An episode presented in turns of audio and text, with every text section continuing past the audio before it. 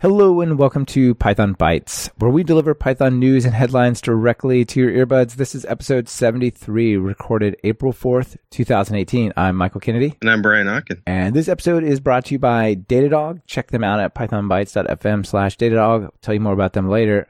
Right now, I want to relive my math education, Brian, and my, uh, set theory and all these sorts of fun number theory things. Right. So there's a there's an article called I think I truncated it. Set theory and Python tips and tricks. Actually, that's one of the classes I loved. I loved uh, the discrete math class I had in college that was early in my computer science days to talk and learn about set theory. And then you use it a lot. You uh, to it's a useful tool, but there's a lot of people that come to Python that haven't taken that or, or really not sure what set theory is, it's really not that complicated. And this is a good introduction article on really what set theory is or some of the set theory concepts and then how to do that in Python, including things like checking to see if something's in a set and unions and intersections and differences and things and uh, it's just a lot of fun. Yeah, I think this is awesome. And this is one of those things where the right data structure can just make all the difference in terms of performance and simple code, right? Like if you try to model this with lists, which you totally could do, then you're writing, basically implementing is this set contained within that set? What is the intersection? The actual performance of checking if something's in there, making sure you don't get duplicates, all that stuff, it just falls apart. But if you use sets, well, then it flies, right? And anytime you need something distinct, all right, I want a distinct number of IDs or usernames or emails or whatever, and where there might be duplication, set. It's all about the set. Right. And yeah, that's the thing to take away from if you're not familiar with sets. Sets are, are a thing, they're a container that don't have any, that only have unique elements in it. So if you add, like if you're adding words, you're going through a, an article and you add words to a set. If the word the is already in there, it's only going to be added once. Right. If you had a list that contained like every word in order of a a play or something, you threw it into a set that would just give you all the words used distinctly. Yeah. It's simple data structure built into Python and uh, it's a good thing to, to know how to use. Yeah, I love it. And it's super, super fast for containment, a little bit like dictionaries in that sense. So nice one. I'm, I'm glad you found that. The syntax for how to do math, set theory math is uh, is not obvious. It's not complicated, but it's uh, something that's good to review so that you you know what those are. Yeah, very very nice. So the next thing that I want to talk about, in fact, you're going to notice a little bit of a trend this week, Brian. I'm on some kind of like rant on async programming this week. So all three of my items have to do with async programming in one way or another. Generally, each one of them in like improving what already exists. Oh, great. Yeah. So the first one is called Trio, T R I O, and it says async programming for humans and snake people. so it's, it's interesting, right? Like in, in Python 3 and 3.4, we got async IO and 3.5, we got async and await, the keywords that built upon the async IO foundation which is really coroutines and functions and stuff like that. And so this guy who created this is like, this thing already exists, but the API for it's really crummy. And you'll hear this as like a theme over and over with slightly different takes. But so like, why does this exist? Right. So it says basically the, the Trio project's goal is to produce production quality, async and await native IO libraries for Python. And like all the other stuff, it allows you to do sort of IO block stuff in, in parallel in really nice, nice ways.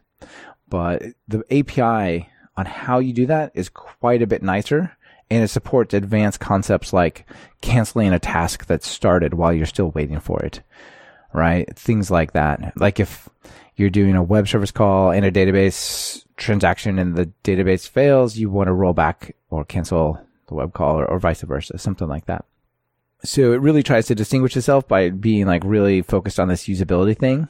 And it's built like entirely from the ground up. And what's really interesting is they have this like these are our sources for inspiration. A link like a, a github issue. Maybe it's in the wiki. I can't remember. But a big long part where they talk about all the places. There's a lot of erlang. There's c sharp. There's Go that makes a, a, big appearance there, but in particular, it's based on David Beazley's Curio, which is kind of a similar project as well. Interesting, right? Yeah, and I like the like the API is actually pretty nice. Things like uh, start soon. Yeah, exactly. I love the the things you can do. So like async IO stuff is really fairly complicated. It's like three, four lines of code. You always have to do just to transition from synchronous mode into the asynchronous world. You've always got to create this async loop and then begin running an async method to do it. But here you just say trio.run, you give it a function. Boom, done. If you want to like pause but not block the rest of the program, you can instead of saying time.sleep, which will totally block that thread, you can say trio.sleep. And that will basically release the main thread to go do more work as if you're doing IO. Hmm, nice. That's nice. But like you said, the, the main part is you can say create an async with block, which already is like mind bending, and create this thing called a nursery. And then you go to the nursery and say, start this task soon, start that task soon. And then the with block will wait and block at the very end until all of the things you started within it are done. Yeah. And that, you know, the nursery thing confused me at first until I remembered that we're doing child tasks. So you, That's right. you get your child's ch- children from a nursery. Nice. That's right. You put them in the nursery, they can they can grow up, and when they're done, then you're you're out of. But this this Yeah. like adaptation of the async with block is really really interesting, which I believe requires Python 3.6. So they have a bunch of tools for like inspecting and debugging your programs, and like the async flow, how this stuff is working, which is I think a really nice addition. One of the problems that you run into with this is if you've got like say an async Postgres data access layer, it's probably built on async IO, not on Trio. So you can't, even though they are effectively the same, they're not compatible, right? So there's this other project called Trio Async IO that puts a layer, a compatibility layer. So anything that supports async IO can run on Trio. Oh, cool. Yeah. So this is a, this is a really cool project. I'm super impressed with this. I'll have to check that out too. But uh, just a slight correction. It says uh, three five and above, and also PyPy. Yes, that's true. But I think the async with block, I'm not sure Oh, that okay. that structure itself is supported in Python 3.5. I don't think so. I know more things became async in 3.6, like async generator uh, expressions and list comprehensions became came in 3.6. So there's like it might be a slightly different context there. And whatever f strings came in three six, so nothing exists to me before three six. 3.5, you're dead to me. awesome. So I've been hearing a lot on the social medias about this thing called Black. Yeah, so I thought we'd better cover it, even though um, it's been around for a little while, not like a long time, but it is. You're right; it has had a lot of social media attention. So Black is the uncompromising Python code formatter for formatter, but I thought it was just sort of an amusing take on something like. So we we have linters and everything, but they they just tell you what what is wrong or what doesn't comply with PEP 8 standards or other standards. And this one just uh, goes and changes your code for you and doesn't tell you anything. Well, I'm not sure if it tells you or not. Is it like a black box? I'm not sure why the, the name black, but it is amusing that the, you can also, now that after you run it on your code, your code is blackened code, which actually makes me just hungry because I really like blackened salmon. Yeah, a good little sauce on it. Yeah. hmm it is an interesting take to say if, if you're going to say our code needs to follow certain standards, if this one works for you, just put that in your tool chain and it'll just automatically format everything and you don't need to argue about it anymore. Make it part of like a, a GitHub, a Git check-in hook or part of your automated build that just formats it and r- checks it back in. The GitHub uh, repo has some amusing stuff in it also. So so poke around in there because like for instance in the tests there's a comments file and it has examples of comments that should be removed and you know it's sort of funny stuff like uh, some comment about why this function doesn't work and it's still in production anyway uh, things like that that should just be removed it's funny it's a good read yeah, I, I think this is pretty interesting. I haven't done anything with it, but it's it's definitely worth checking out, especially if you have a team of people and you want to try to make it continuously format stuff the same, right? i don't really have an opinion on it other than it's interesting Sounds pretty good. All right, before we get to the next one, let me tell you about Datadog. So if you run any sort of distributed app, understanding how a request flows from one part through the whole thing, what the performance of those are, what the bottlenecks around those are, can be really tricky. So you can plug in Datadog in just a few minutes. You'll be able to investigate those bottlenecks and explore dashboards that show you where you're spending your time in the app. And you get to visualize your Python performance. Super easy and nice. Get a free trial and a free Datadog t-shirt with a cute little dog on it. So just check them out at pythonbytes.fm slash Datadog. We got to get our shirts, right, Brian? Yeah, definitely. Definitely. I'm looking at PyCon. I'm going to try to get a shirt from him at PyCon. Well, I'm going to try to get one before that. Nice. Back onto my rant on async stuff. So there's this this thing called gain, and the point of gain is you can give it a base URL, a set of regular expressions of types of links in there to traverse and follow, and then just tell it to go, and it will basically spider an entire site. Think Google Web Spider, but yours. Wow. Yeah, and it's all based on async IO. uvloop and aiohttp, which is pretty cool. So all you got to do is you define like a class that has the CSS selectors and what you want to do, like save the data to a file or a database or whatever. Uh, how many concurrent connections you want it to go spider on with its async aspect, where to start, the URL things to match, like anything on the page or anything that's under the catalog section or whatever, and you say go.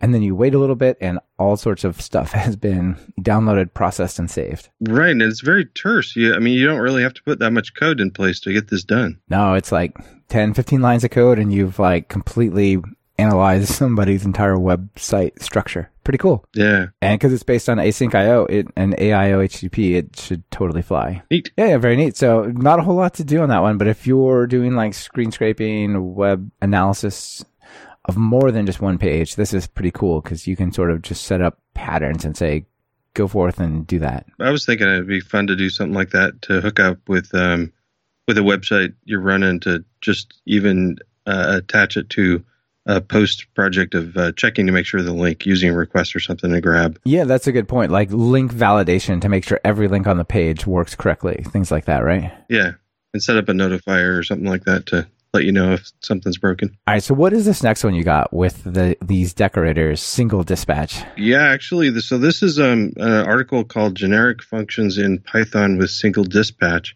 and I I didn't know this was a thing. Apparently, in uh, Python 3.4, it was added this decorator, a single dispatch decorator, and we'll talk about it and read it. But you kind of need to see the code. You can decorate a function with single dispatch, and it it, that makes that function the default function.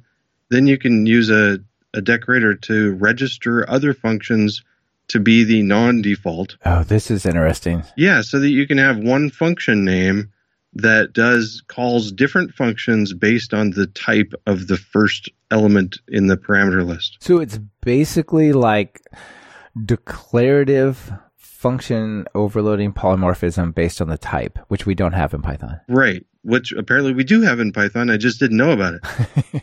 it just requires decorators, but it's built in, built in decorators. Yeah. Yeah, this is wild. So you've got like one function and you say single dispatch, and then you have other functions that just have doc strings, but you would basically wrap them with this one takes a list setter tuple, call this version. If it takes a dictionary, call this other version. Yeah, this is interesting.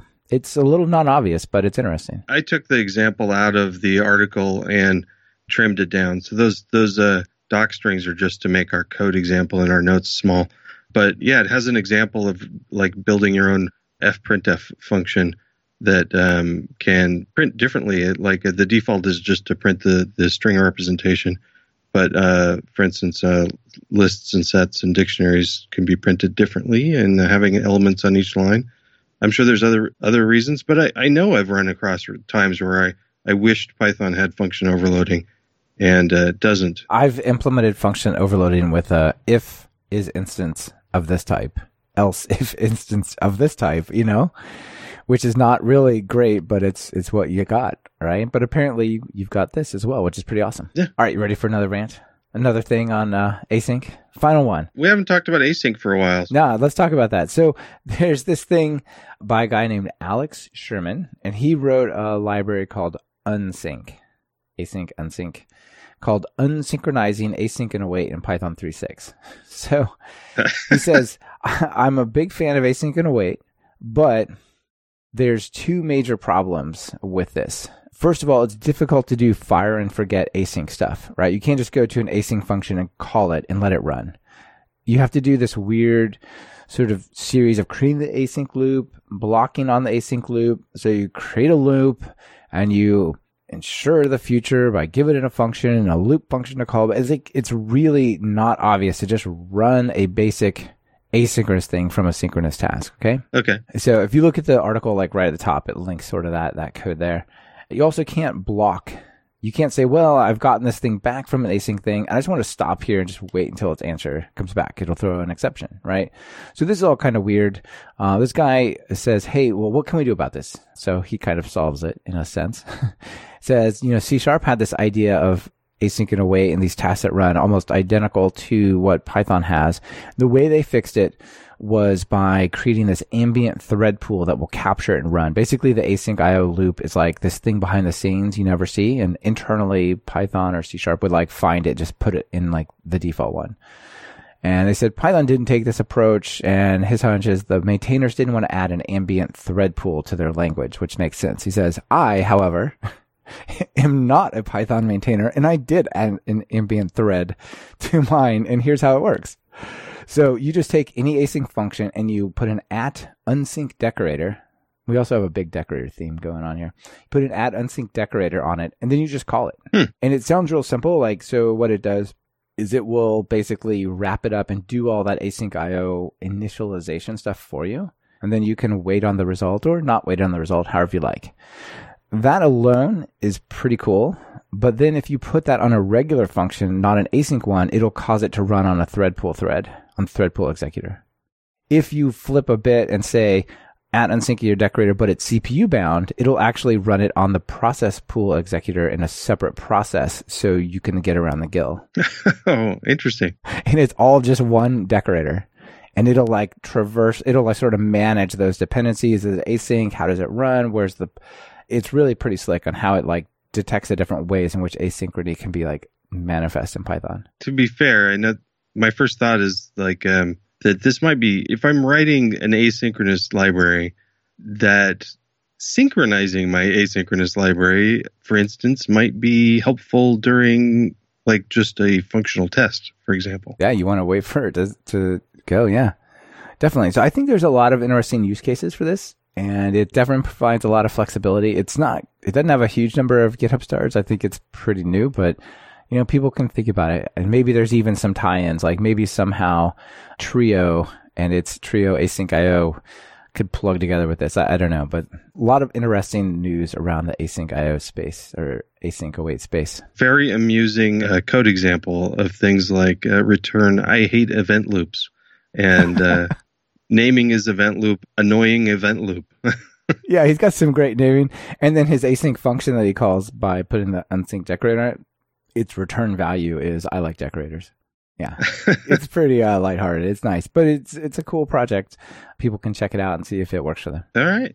Well, thanks. Yeah, you got anything else to share with Brian? I'm out of news for the the week. No, I'm I'm out as well. All right. How about that? Well, thanks for finding all these things and sharing them, and thanks everyone for listening. Thank you for listening to Python Bytes. Follow the show on Twitter via at Python Bytes. That's Python Bytes as in B Y T E S. And get the full show notes at pythonbytes.fm. If you have a news item you want featured, just visit pythonbytes.fm and send it our way. We're always on the lookout for sharing something cool. On behalf of myself and Brian Okken, this is Michael Kennedy. Thank you for listening and sharing this podcast with your friends and colleagues.